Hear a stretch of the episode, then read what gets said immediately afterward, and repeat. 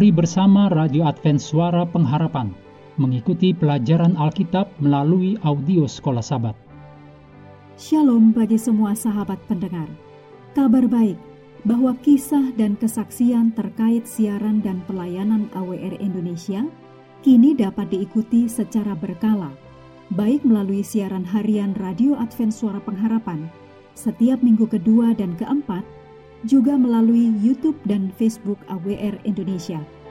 Terima kasih banyak untuk yang sudah menyampaikan dan masih terbuka bagi Anda semua untuk segera SMS atau telepon ke nomor AWR di 0821 1061 1595 atau di nomor 0816 1188 302 untuk WhatsApp dan Telegram. Kami tetap menunggu dukungan Anda. Selanjutnya kita masuk untuk pelajaran hari Minggu tanggal 24 Juli, judulnya Abraham dalam cawan lebur. Mari kita mulai dengan doa singkat yang didasarkan dari Yakobus 1 ayat 12. Berbahagialah orang yang bertahan dalam pencobaan, sebab apabila ia sudah tahan uji, ia akan menerima mahkota kehidupan yang dijanjikan Allah kepada barang siapa yang mengasihi Dia. Amin.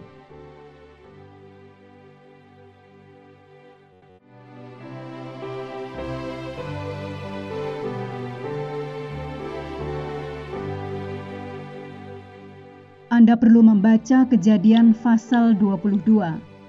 Ini tentang kepercayaan Abraham diuji.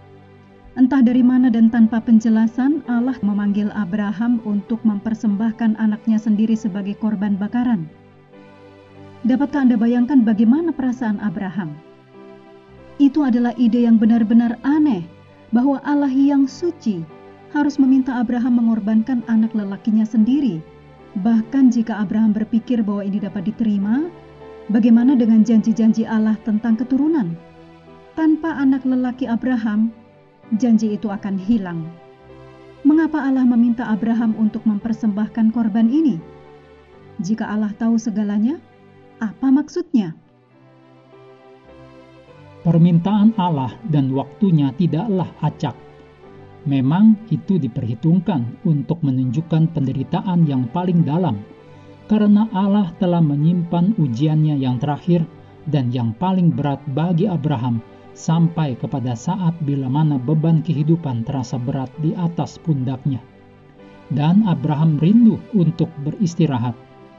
Demikian kutipan dari Alfa dan Omega jilid 1 halaman 166 dan 167. Apakah ini ujian dari Allah yang gila? Sama sekali tidak, karena kesedihan yang ia derita selama hari-hari ujian yang gelap dan hebat itu dibiarkan terjadi kepadanya, agar dia dapat mengerti dari pengalamannya sendiri suatu mengenai kebesaran daripada pengorbanan yang diadakan oleh Allah yang Maha Kuasa untuk penebusan manusia. Demikian kutipan dari Alfa dan Omega jilid 1 halaman 173.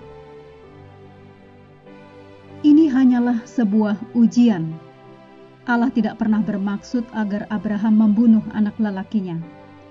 Ini menyoroti sesuatu yang sangat penting tentang cara di mana Allah terkadang bekerja. Allah mungkin meminta kita untuk melakukan sesuatu yang Dia tidak pernah ingin kita selesaikan. Dia mungkin meminta kita untuk pergi ke suatu tempat yang Dia tidak pernah ingin kita tuju.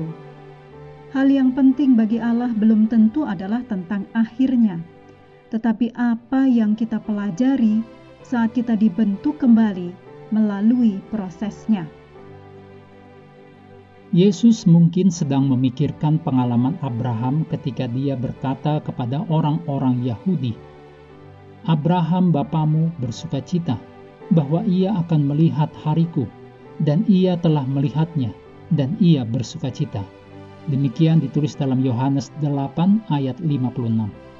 Abraham bisa saja melewatkan wawasan ini, mengabaikan perintah ini sebagai yang berasal dari iblis. Kunci untuk pembelajaran Abraham dan bertahan melalui seluruh proses adalah dia mengenal suara Allah. Bagaimanakah Anda mengetahui suara Allah? Bagaimanakah Anda tahu kapan Allah berbicara kepada Anda? Apa cara Allah berkomunikasi kepada Anda mengenai kehendaknya? Mengakhiri pelajaran hari ini, mari kembali kepada hafalan kita Yesaya 53 ayat 10. Tetapi Tuhan berkehendak meremukkan dia dengan kesakitan. Apabila ia menyerahkan dirinya sebagai korban penebus salah, ia akan melihat keturunannya umurnya akan lanjut, dan kehendak Tuhan akan terlaksana olehnya. Hendaklah kita terus tekun mengambil waktu bersekutu dengan Tuhan setiap hari bersama dengan seluruh anggota keluarga. Baik melalui renungan harian, pelajaran sekolah sahabat, juga bacaan Alkitab sedunia, percayalah kepada nabi-nabinya. Ya untuk hari ini melanjutkan dari Yosua pasal kelima. Tuhan memberkati kita semua.